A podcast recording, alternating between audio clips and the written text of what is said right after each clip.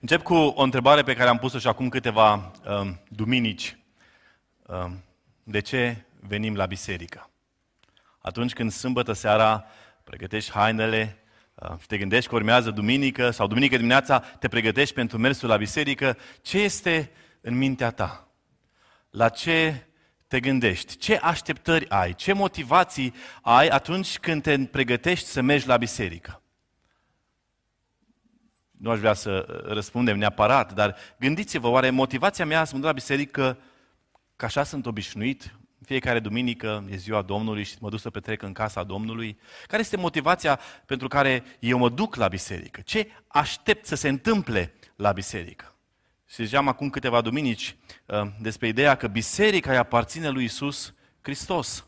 Domnul Isus Hristos i-a spus lui Petru într-o discuție și ucenicilor indirect și nouă astăzi, eu voi zidi biserica mea. Pe această piatră, îi spune lui Petru, voi zidi biserica mea, adică pe învățătura apostolilor, pe declarația lui Petru care a spus, tu ești Hristosul, Fiul Dumnezeului celui viu. Pe această declarație, pe învățătura Scripturii, voi zidi biserica mea. Hristos este, dacă vreți, proprietarul bisericii, arhitectul bisericii, constructorul bisericii. Biserica este a lui. Aceasta este imaginea pe care trebuie să o am în minte întotdeauna atunci când mă duc la biserică, atunci când vin la biserică, atunci când sunt parte în biserică. Biserica este a lui Hristos. Voi zice biserica mea. Dar ce se întâmplă cu noi? Ce facem noi? Noi suntem trupul lui Hristos. Noi suntem ai săi, oameni, așa cum am învățat la, la studiul biblic, născuți din nou, copii al lui Dumnezeu, care ca un trup bine închegat, venim și slujim capului, care este Hristos. Asta se întâmplă la biserică. La biserică noi cântăm cuvântul. Ați văzut, Sfânt, Sfânt, Sfânt este Domnul, vrednic este Domnul. El este Cel care merită lauda noastră. La biserică noi ne rugăm cuvântul. La biserică noi predicăm cuvântul, pentru că Hristos este cuvântul viu și întrupat. Hristos este cuvântul. Tot ce se întâmplă la biserică este despre Hristos. Ne învățăm unul pe celălalt cuvântul. De aia venim să avem părtășie cu Domnul și Mântuitorul nostru, știind cine este El, capul bisericii, salvatorul, mântuitorul, eliberatorul nostru, știind că Dumnezeu este Tatăl nostru, suntem copiii Săi, știm promisiunile pe care le avem în El, știm lucrarea pe care o face Duhul Sfânt în noi, știm că El va reveni, știm cine suntem noi în El, venim la părtășie pentru El și cu El. Vin la părtășie cu Hristos, Domnul și Mântuitorul nostru. Vin la părtășie cu frații și surorile noastre să învățăm despre El, să-L onorăm pe El, să arătăm dependența noastră despre El. Spune, Doamne, Tu ești păstorul nostru. Tu ești liderul nostru, Tu ești Cel care ne cârmuiește, Tu ești Cel care ne învață. Fără Tine nu putem, iar noi suntem turma Ta. Suntem un trup bine închegat care slujim Ție. Apostolul Ioan, în tia sa epistole, spune că um, dacă spunem că vrem să avem părtășie cu El, trebuie să umblăm în lumină. Trebuie să umblăm în adevăr. Iar ceea ce ne luminează este cuvântul Său. Dumnezeu este lumina. Iisus Hristos este adevărul. Cunoașterea lui Hristos, cunoașterea cuvântului Său este ceea ce ne duce la a avea o părtășie corectă cu El. Cum poți avea o părtășie cu cineva pe care nu-L cunoști? Cum poți avea o relație cu cineva pe care nu-L cunoști? Ce așteptări ai de la cineva pe care nu-L cunoști? Atunci când vii la biserică, vii cu niște așteptări. Așteptă să te întâlnești cu Mântuitorul și Domnul tău care îți vorbește, care vine și îți spune, vine și te corectează dacă nu ești pe drumul cel bun. În, în, într-un ultim psalm, David spune, Doamne, fă să aud dis de dimineață bunătatea Ta, căci mă încred în Tine. Observați, fă determină-mă nu mă lăsa cum vreau eu, ci tu mă faci, corectează-mă, arată-mi calea pe care trebuie să umblu, căci la tine mi înalt sufletul. Apoi în Psalmul 119 cu versetul 105 spune psalmistul, cuvântul tău este o candelă pentru picioarele mele și o lumină pe cărarea mea. Doar prin cuvântul tău știu care este direcția, știu unde trebuie să pășesc, știu unde am greșit. În Noul Testament vedem explicația, cuvântul Lui Dumnezeu este ca o oglindă. Când o deschidem, când îl deschidem și îl înțelegem, ne vedem cu adevărat cine suntem noi. Și vedem cum ar trebui să fim și cine suntem noi în Hristos. De aceea venim la biserică. De aceea nu putem fără cuvânt. De aceea noi nu facem un club social la biserică, nu facem entertainment. Tot ce se întâmplă aici se numește închinare din el, prin el și pentru el. Cuvântul lui Dumnezeu să locuiască din belșug în mijlocul vostru, spune Apostolul Pavel. De aia venim la biserică. Asta, prezența la biserică, e foarte importantă. După ce că suntem o, o săptămână întreagă prinși cu lucru, cu, cu tot, toate treburile casnice, avem ziua aceasta în care ne concentrăm împreună ca trup al său să ne întâlnim cu Mântuitorul și Domnul nostru, să stăm față în față cu cuvântul și să spunem ca odinioară Samuel, vorbește, Doamne, căci robul tău ascultă. Știind cine este El, știind cât de mult bine ne-a făcut, de aia venim la biserică. Nu putem fără Mântuitor, nu putem, nu putem fără trup, fără trupul său, fără biserică. Domnul este păstorul meu. Domnul este păstorul meu. Psalmul 23. Ce psalm! Ce psalm frumos pe care cu toții cu siguranță îl cunoaștem. Majoritatea psalmilor pe care David i-a scris, în general, sunt psalmi care cuprind lamentație, um, care cuprind frământări, care cuprind temeri, uh, plângeri, Doamne, ce mulți sunt ei, vrășmașii mei, ce mulțime mare mă împresoară, Doamne, te rog frumos, salvează-mă, scapă-mă, sunt o întrăstâmtorare. Dar acest psalm, psalmul 23, um, este un psalm aparte, un psalm care conține alinare, un psalm care conține um, mângâiere, un psalm care vorbește despre consolare.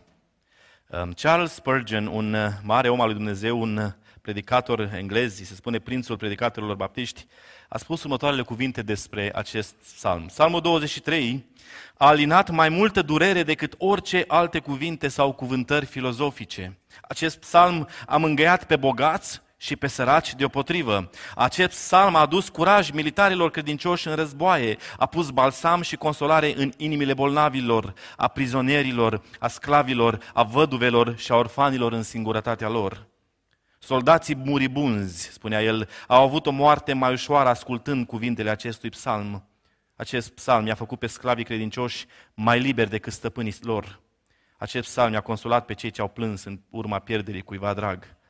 Și da, milioane de oameni au memorat acest psalm încă de la o vârstă fragetă. Mulți slujitori au folosit acest psalm pentru a consola pe cei ce trec prin încercare, prin boală sau orice altă suferință.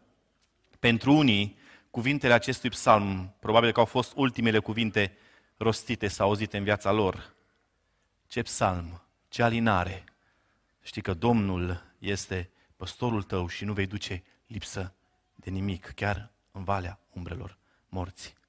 Psalmul acesta prinde consolare, un psalm care îți oferă speranță, un psalm care îți dă stabilitate, un psalm care te înviorează, te înviorează sufletul în momente grele, un psalm care te pune pe traiectoria corectă, te poziționează corect față în față cu cine este Dumnezeu și cine ești tu.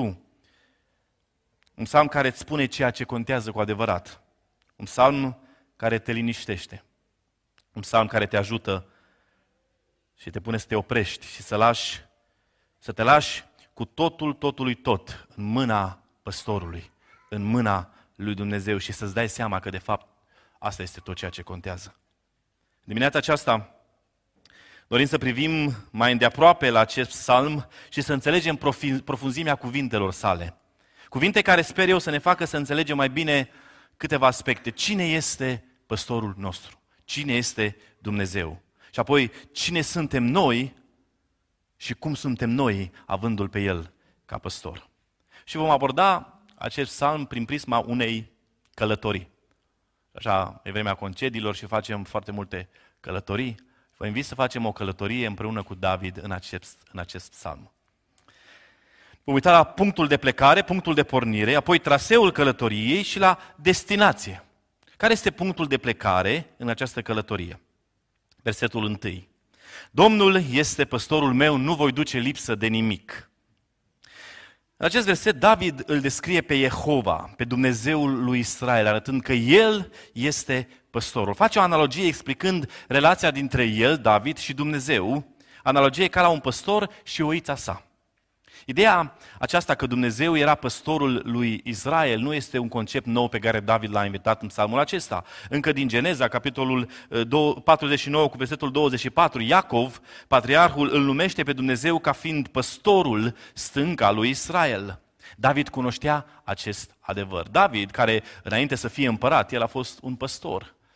El știa relația păstorului cu oaia, relația păstorului cu turma sa. De aceea lui David nu este rușine și să facă această analogie spunând Domnul este păstorul meu, implicit eu sunt oița sa. David cunoștea acest adevăr, că Domnul este păstorul său.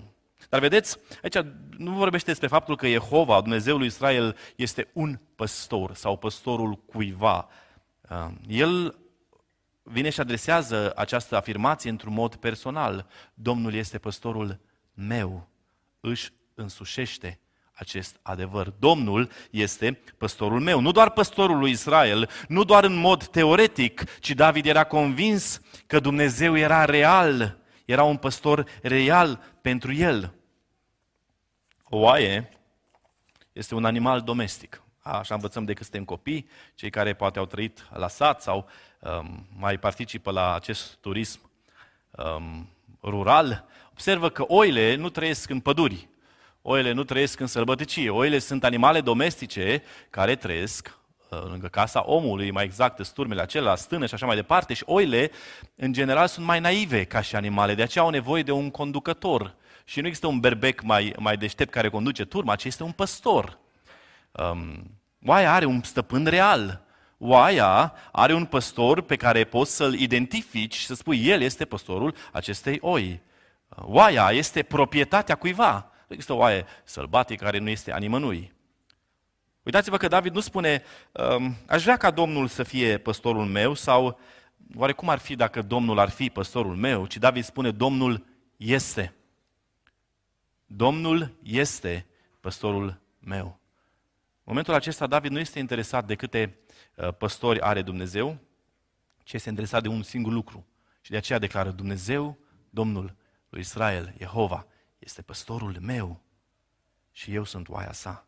El este păstorul care are grijă de mine. El este păstorul care mă supraveghează, care mă ghidează. Și, repet, David știa ce înseamnă raportul sau relația dintre păstor și oi. David era, înainte să fie împărat, un păstor și știa, chiar el își păzea turma și știa raportul și grija pe care o are păstorul față de oițele sale. Ideea din, această, ideea din spatele acestei declarații ale lui David, faptul că Domnul este păstorul său, implică dragoste și grijă. David a găsit mângâiere și siguranță în acest aspect. În ideea faptului că lui Dumnezeu îi pasă de el. Domnul este păstorul meu. Dumnezeu îi pasă de mine, așa cum unui păstor îi pasă de oaia sa.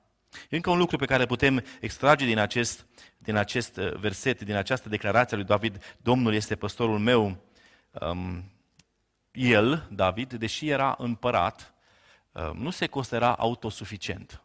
Prima aceea și nu numai împărații, de obicei erau autosuficienți, era suficient cine sunt eu, n-am nevoie de nimic, eu sunt împăratul, eu ofer, nu primesc pentru că eu am tot ce am nevoie. Um, David și-a dat seama că are o nevoie. Faptul că a declarat că cineva este păstorul lui, Dumnezeu este păstorul lui, arată că asta este nevoia lui, are nevoie de păstorire, are nevoie de direcție, are nevoie ca cineva să-l conducă. David își arată dependența față de păstor. Nu este simplu ca împărat să declare asta și în mod public spui am nevoie de ghidaj, am nevoie de direcție, am nevoie să mă supun cuiva, am nevoie ca cineva să vină să mă ia și să mă ducă. Domnul este păstorul meu. O expresie din Noul Testament care ne ajută să înțelegem uh, ideea asta de dependență față de Dumnezeu este regăsită în Matei capitolul 5, ferice de cei săraci în Duh, uh, care se referă la cei care sunt dependenți de Dumnezeu, care nu pot fără Duhul lui Dumnezeu. Înainte ca un om să poată spună să poată să spună, Domnul este păstorul meu, spunea Charles Spurgeon, mai întâi el trebuie să se simtă o oaie în natura sa. Ca să poți să spui că Dumnezeu este păstorul tău, trebuie să înțelegi că ești o oaie în natura sa, care implică și naivitate, implică nevoia de călăuzire, implică dependența de Dumnezeu. Pentru că nu poți ști că Dumnezeu este păstorul tău dacă nu realizezi cine ești cu adevărat și nevoia ta. Oile, cum spuneam, sunt niște animale dependente de stăpânul tău. S-ar putea ca uneori să nu-L lăsăm pe Dumnezeu sau să nu-L considerăm pe Dumnezeu să fie stăpânul nostru, păstorul nostru, pentru că suntem autosuficienți. Pentru că nu avem nevoie cineva să ne controleze viața, să ne ducă unde vrea El, vrem să mergem unde mergem noi. Nu suntem dependenți de un stăpân. Partea a doua acestui verset, nu voi duce lipsă de nimic. Din nou David face o declarație. Prima declarație este, Domnul este păstorul meu. A doua declarație, nu voi duce lipsă de nimic. Priviți simplitatea, dar și complexitatea acestei propoziții. Domnul este păstorul meu, nu voi duce lipsă de nimic. Expresia aceasta, nu voi duce lipsă de nimic, este un rezultat direct al faptului că Dumnezeu este păstorul lui David. Domnul este păstorul meu, deci în concluzie, nu voi duce lipsă de nimic. Nu voi duce lipsă de nimic. Din moment ce Domnul este păstorul meu, cu alte cuvinte spune David, eu mă bazez totalmente pe El și mă las condus, mă las îngrijit, mă las purtat de El, știind cine este El, păstorul, sunt convins că nu voi duce lipsă de nimic. Pentru că ce face păstorul? Păstorul se îngrijește ca oaia să aibă tot ce are nevoie. Și de aceea oaia se lasă, depend, se lasă să fie condusă de, de, de păstor pentru că știe că păstorul îi oferă tot ce are nevoie. Nu voi duce lipsă de nimic știind că Dumnezeu este păstorul meu. Când Dumnezeu este stăpânul, El îți oferă tot ce ai nevoie. Și atunci declarația este nu duc lipsă de nimic. Această expresie nu este doar o declarație, ci o putem privi și ca o decizie. O decizie în sensul că David spune, nu am nevoie de altceva, nu-mi doresc altceva decât ceea ce mi oferă păstorul. Nu-mi doresc să mă abat de la cărare. Nu-mi doresc să merg să, să, să, paș, să pasc în altă pășune. Nu-mi doresc altceva pentru că eu știu cine este păstorul meu. Și prezența păstorului și ghidajul păstorului și faptul că el mă conduce este suficient. Este maxim, este superlativ. Tot ceea ce el păstrează pentru mine, tot ceea ce el dorește pentru mine este suficient. Și decizia mea este să nu-mi doresc nimic altceva decât ceea ce păstorul îmi dă. Hmm. Cum sună aceasta? Sunt convins că nu voi duce lipsă de nimic pentru că tot ceea ce contează este păstorul, ce îmi dă păstorul. Toate nevoile mele, spune David aici, sunt împlinite de păstor. Nu-mi doresc nimic altceva decât ce Domnul, decât ce păstorul meu îmi dă. Ce decizie! Sună radical, nu? Adică să îl consider pe Dumnezeu stăpânul meu, să-l consider pe Dumnezeu Domnul meu, să-l consider pe Dumnezeu păstorul meu, să mă las totalmente în brațul lui, purtat de el, îngrijit de el și la final să declar nu duc lipsă de nimic. Ba mai mult să decid că nu-mi doresc nimic altceva decât ceea ce el îmi dă. Pentru că ceea ce el îmi dă este suficient. Ceea ce el îmi dă este maxim. Și câte versete în Noul Testament nu le găsim care completează uh, Dumnezeiasca lui putere va dăruit tot în ce privește viața și Evlavia, spune Apostolul Petru, și multe alte versete. Acesta este punctul de plecare al călătoriei al concediului ăsta. Poziționarea corect. Cine este Dumnezeu? Cine sunt eu? Ce am eu în Dumnezeu? Domnul este păstorul meu, nu voi duce lipsă de nimic. Cine sunt eu? Sunt o oaie care are nevoie de păstor, care este dependentă de păstor. Cine este păstorul? Domnul. Și nu doar este un păstor oarecare, ci este păstorul meu, cel ce mă iubește, cel ce mă ghidează, cel care mă oferă tot ceea ce am nevoie. Și ce îmi doresc? Ce îmi doresc eu? Nu doresc nimic altceva, nimic mai mult decât ceea ce îmi dă păstorul. Ceea ce mi oferă păstorul este suficient, este tot ce am nevoie, de aceea mă încred totalmente în el și el îmi dă totul. Ce punct de pornire!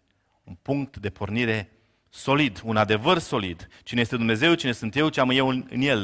De aceea e bine să pleci în trăirea ta cu Domnul, în călătoria ta cu Domnul, de la adevăruri scripturale, adevăruri solide, adevărul care nu se schimbă, adevărul care nu fluctuează în funcție de cum ești tu, de împrejurări, ci adevărul care se bazează în singura constantă de univers, din univers, și anume Dumnezeu, care este imobil, este credincios, nu se schimbă. El este păstorul meu. Nu voi duce lipsă de nimic, indiferent de ce ar fi. Pandemii, războaie, primejdie, boală, suferință, moarte, orice ar fi. Nu voi duce lipsă de nimic pentru că Domnul este păstorul meu. Domnul este păstorul meu. Și cum să nu începi o astfel de călătorie când ai punctul de pornire de aici? Asta este fundația pe care clădești, de acum începi să clădești, știind cine este Domnul, știind cine ești tu, știind ce ai tu în El, și anume totul. Să vedem care este traseul. Văzut punctul de pornire, să vedem care este traseul. Versetele 2 până la 4. El, adică păstorul cel bun, mă paște în pășuni verzi și mă duce la ape de odihnă. Îmi înviorează sufletul și mă povățuiește pe cărări drepte din pricina numelui său. Chiar dacă ar fi să umblu prin valea umbrei morții, nu mă tem de niciun rău, căci tu ești cu mine, toiagul și nu iau a ta mă mângâie. Odată stabilit punctul de pornire, începe călătoria. Observați în textul, în versetele astea, că traseul călătoriei nu este dat de oaie. Nu oaia decide care este traseul călătoriei spre destinația finală, ci cine? Păstorul. Păstorul este cel care dirigează oaia pe traseul corect pentru a ajunge la destinația finală. El este cel care conduce, el alege traseul. În aceste versete, acțiunea este făcută de păstor. El mă paște, el mă duce, El îmi înviorează sufletul, El mă povățuiește pe căre drepte, de drepte, nu mă tem de niciun rău, căci Tu ești cu mine. Acțiunea este efectuată de către păstor. Dar pentru cine? Pentru oaie. Acțiunea este, dacă vreți, sau păstorul acționează și oaia beneficiază. Tot ce se întâmplă pe traseul acestei călătorii este efectuat de către păstor, iar oaia este beneficiarul. Când te poziționezi corect, când știi că Dumnezeu este păstorul, nu duci lipsă de nimic, iar tu ești oaia care ascultă și ești dependent, te bazezi pe El, te duce și nu ai parte decât de binecuvântări. Hai să vedem ce face păstorul pentru oaie în traseul acesta. Versetul 2. El mă paște în pășuni verzi și mă duce la ape de odihnă. Păstorul susține. Păstorul susține, mă paște în pășuni verzi, îmi dă liniște, îmi dă odihnă la apele de odihnă, îmi dă hrană, îmi dă odihnă. Păstorul se îngrijește de oaie, păstorul susține oaia, păstorul știe care sunt nevoile oi. Traseul ales este cel mai potrivit ca oaia, ca oi să fie îndeplinite nevoile, să aibă tot ce are nevoie. Imaginați-vă cei care poate să familiarizați cu turmele de oi, să vezi o turmă de oi pe o pășune verde, verde uh, și, și pe, pe malul unei ape. Uh, liniștea aceasta pe care ți-o, ți oferă această imagine. Așa descrie uh, David aici. El, Domnul, este cel care mă paște în pășuni verzi și mă duce la ape de odihnă. Care este fericirea maximă a unei oi? Să aibă apa, să aibă pășunea verde, să fie liniștită, să fie protejată de către păstor. Aia este fericirea maximă. Dumnezeu este cel care face lucrul acesta. Păstorul susține. Păstorul susține pe David. El susține viața oilor sale cu hrană, cu odihnă. Imaginea aceasta, faptul că păstorul paște în pășuni verzi oaia și o duce la ape de odihnă, nu oferă decât liniște, oferă grijă, oferă odihnă, dacă vreți, oferă relaxare în călătoria aceasta, pentru că mă bazez pe păstor. El mă duce unde am nevoie, El mă paște la pășuni verzi, îmi dă apă de odihnă și astfel, uitați ce urmează. Nu numai că păstorul susține, păstorul conduce. Versetul 3, El îmi înviorează sufletul și mă povățuiește pe cărări drepte din pricina numelui său. Înviorează sufletul. Grija față de oaia descrisă în, în, în versetul 2, adică o paște la pășun verzi, o duce la pe de odihnă, are un efect vizibil imediat. Îmi înviorează sufletul. Păstorul îmi înviorează sufletul. Nu doar um, nevoile astea, dacă veți primare, de hrană, de odihnă, de apă, sunt ceea ce produce păstorul, ci păstorul conduce oaia la înviorarea sufletească, la hrana, dacă vreți, spirituală. Imediat apare ca efect înviorarea sufletului. Sufletul lui David este înviorat. Ideea de înviorare în, în textul original implică și ideea de salvare a unui pierdut. Sau în altă parte, o altă înțeles poate să fie ideea de pocăință sau readucerea în starea originală pură. Cineva ca să aibă nevoie de o înviorare a sufletului, trebuie ca sufletul lui să nu fie înviorat. Și de aceea păstorul trebuie să aducă reînviorarea sufletului. Un suflet care are nevoie de înviorare. Asta face păstorul. Păi, el mă povățuiește pe cărări drepte din pricina numelui său. Adică mă duce, mă duce, mă conduce pe cărări drepte. Um, păstorul este ghidul Păstorul este cel care conduce. Traseul este marcat de păstor. Păstorul oferă traiectoria, cărări drepte. Face referire la neprihănire. Ca oaia să meargă pe cărări drepte, trebuie să implice ascultare față de păstor. Păstorul îi spune traiectoria și oaia trebuie să spună, să răspundă ascultării, ă, prin ascultare să meargă pe acel traseu. Altfel, dacă se abate de, de la traseu, ajunge pe cărări strâmbe. Ideea aceasta are un aspect moral Um, ca să mergi pe cărarea trasată de păstor, trebuie să împlinești poruncile sale. Trebuie să împlinești poruncile sale. Când păstorul poruncește, oaia trebuie să împlinească. Astfel, altfel, pericolul este ca oaia să devieze de la traseu. Și se întâmplă altceva. Toiaua, ă, toiaul și nuiaga, toiagul și nuiaua ta mă mângâie. Dar până atunci, observați că ă, păstorul înviorează sufletul și conduce pe cărări drepte și motivația lui nu este meritocrația oii, ci din, pricea, din pricina numelui său. Ceea ce face păstorul pentru oaie nu este pentru că oaia merită.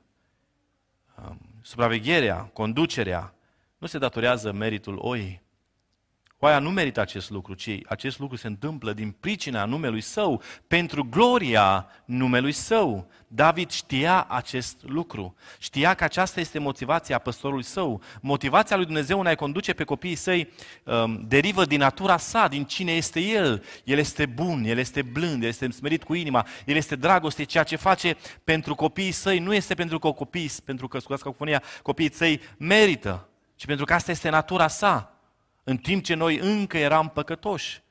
În timp ce noi păcătuiam, în timp ce noi nu ascultam, Dumnezeu l-a trimis pe Fiul Său în lume pe să moară pentru noi din dragoste, dragostea sa, grija față de, de, de oaie, odihnă, înviorare, hrană, conducere, susținere, nu din cauza sau nu datorită meritului vrenuia dintre noi.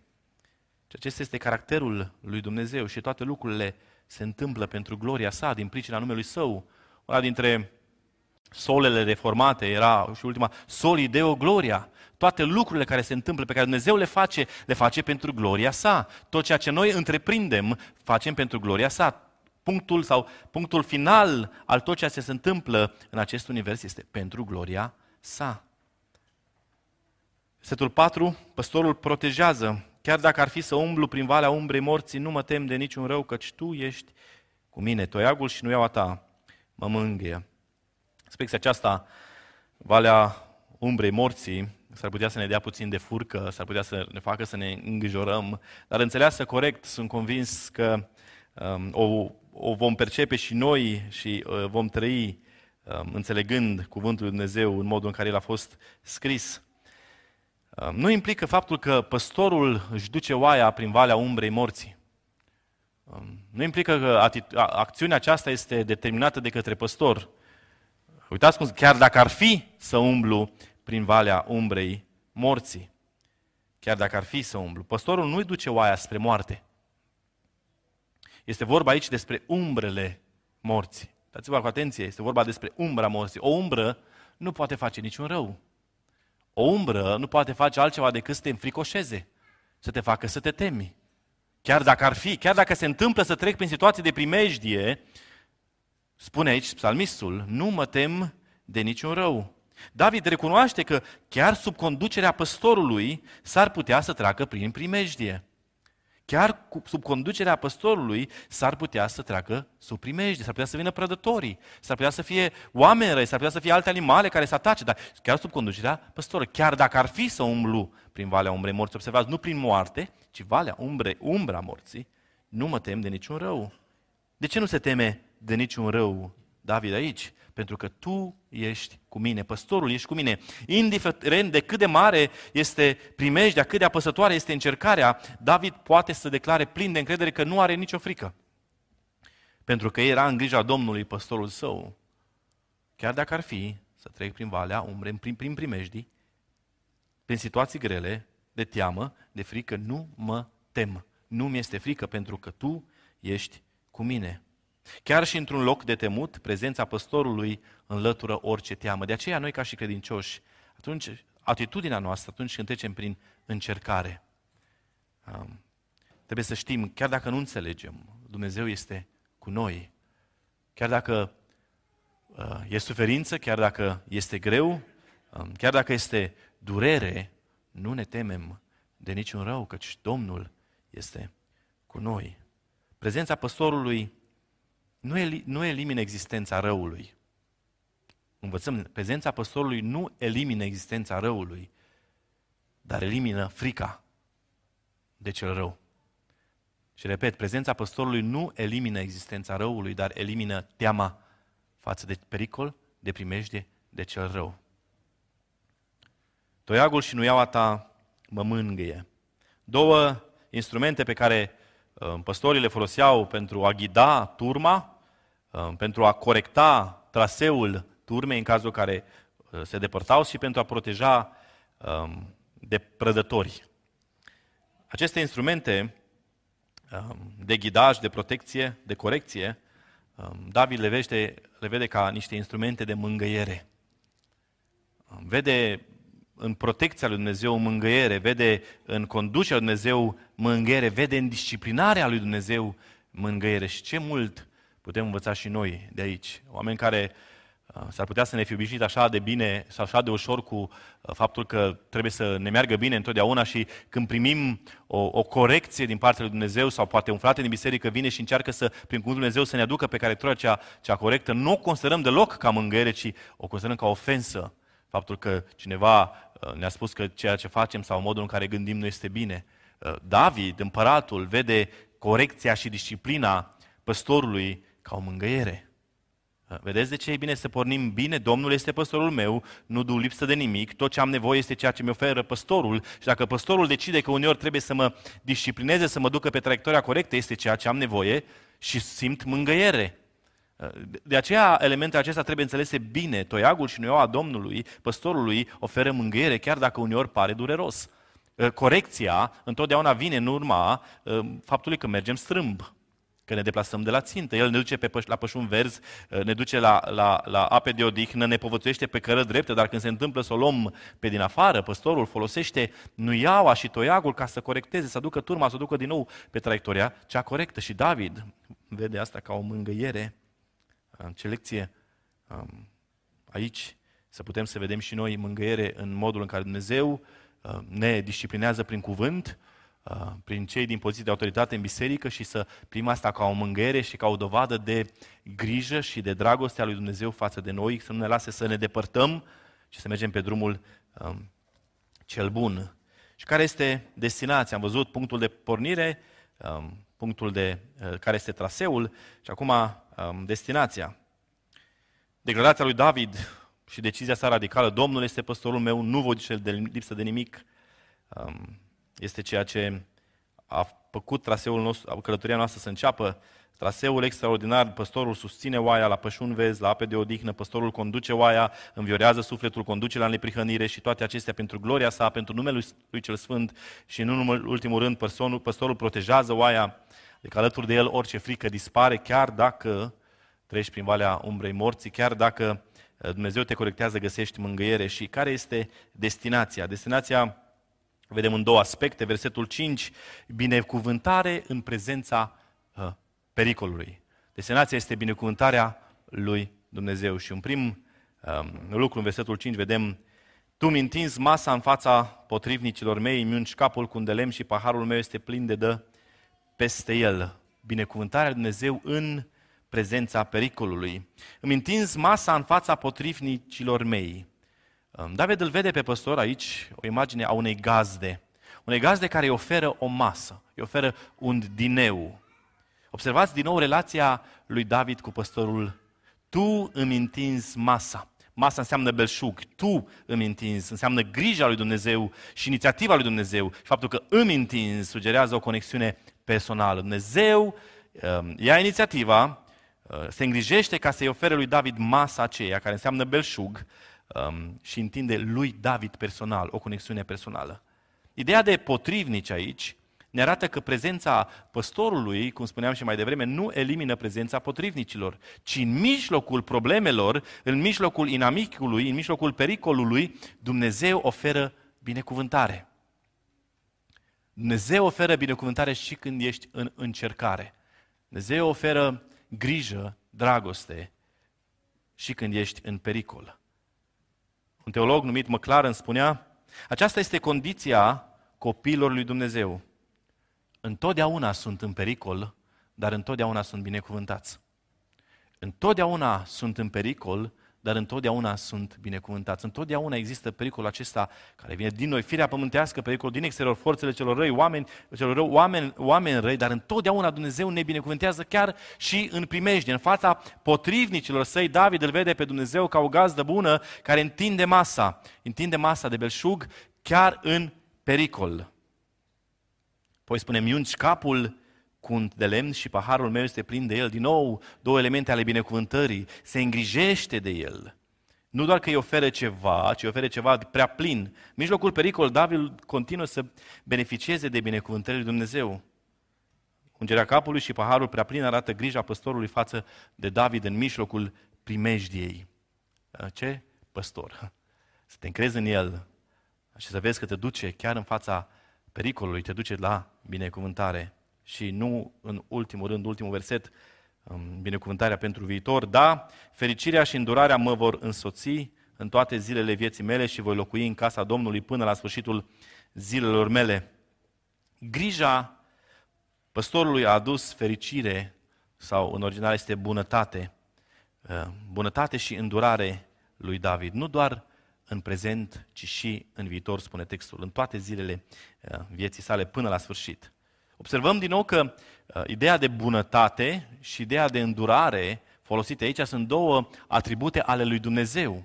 Da, fericirea sau bunătatea lui Dumnezeu, da, îndurarea lui Dumnezeu, ceea ce păstorul îmi oferă, mă vor însoți în toate zilele vieții mele. Acel păstor, Dumnezeu, Iahve, care i-a arătat până în momentul acesta fericire și îndurare, bunătate și îndurare, David este acum conștient că binecuvântările acestea nu se rezumă doar la prezent, ci vor continua să însoțească bunătatea și îndurarea lui Dumnezeu până la sfârșitul zilor vieții sale. Se referă și la viitor. Binecuvântarea nu este doar prezentă, ci binecuvântarea este și viitoare. Voi locui în casa Domnului până la sfârșitul zilor mele, spune David și încheie acest psalm cu o asigurare calmă. Răsuflă ușurat, dincolo de toate aspectele, spune, voi locui în casa Domnului până la sfârșitul zilelor mele. David se va bucura întotdeauna de prezența lui Dumnezeu pentru pe acest pământ până la sfârșitul zilelor sale. Nu doar în prezent, cum o face deja ca și oaie a acestui păstor, ci și în viitor. Destinația, binecuvântarea lui Dumnezeu atât în prezent, cât și binecuvântarea lui Dumnezeu în viitor. Ce călătorie! Ce psalm! Ce adevărul despre Dumnezeu și ce adevărul despre noi! Îl vezi pe păstorul în toată splendoarea sa. Un păstor personal care oferă oilor sale tot ce au nevoie. Oile nu vor duce lipsă de nimic. Un păstor care susține, un păstor care conduce, un păstor care protejează.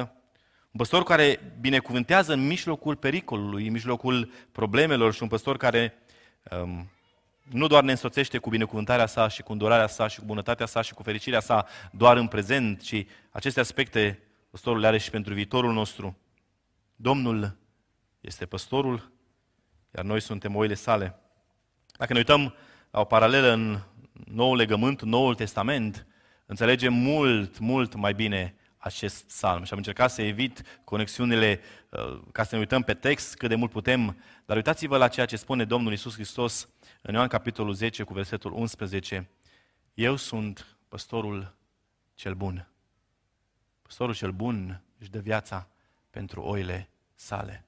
Și având toată imaginea asta, psalmul 23, în care vezi pe păstor care face tot, face tot pentru oaia sa și nu va duce lipsă de nimic, îl vezi completată în ceea ce Domnul Iisus Hristos spune în Noul Testament, în Ioan, eu sunt păstorul cel bun, păstorul cel bun își dă viața pentru oile sale. Dragostea pe care păstorul o are față de oile sale este așa de mare încât duce la sacrificiu. Duce la sacrificiul.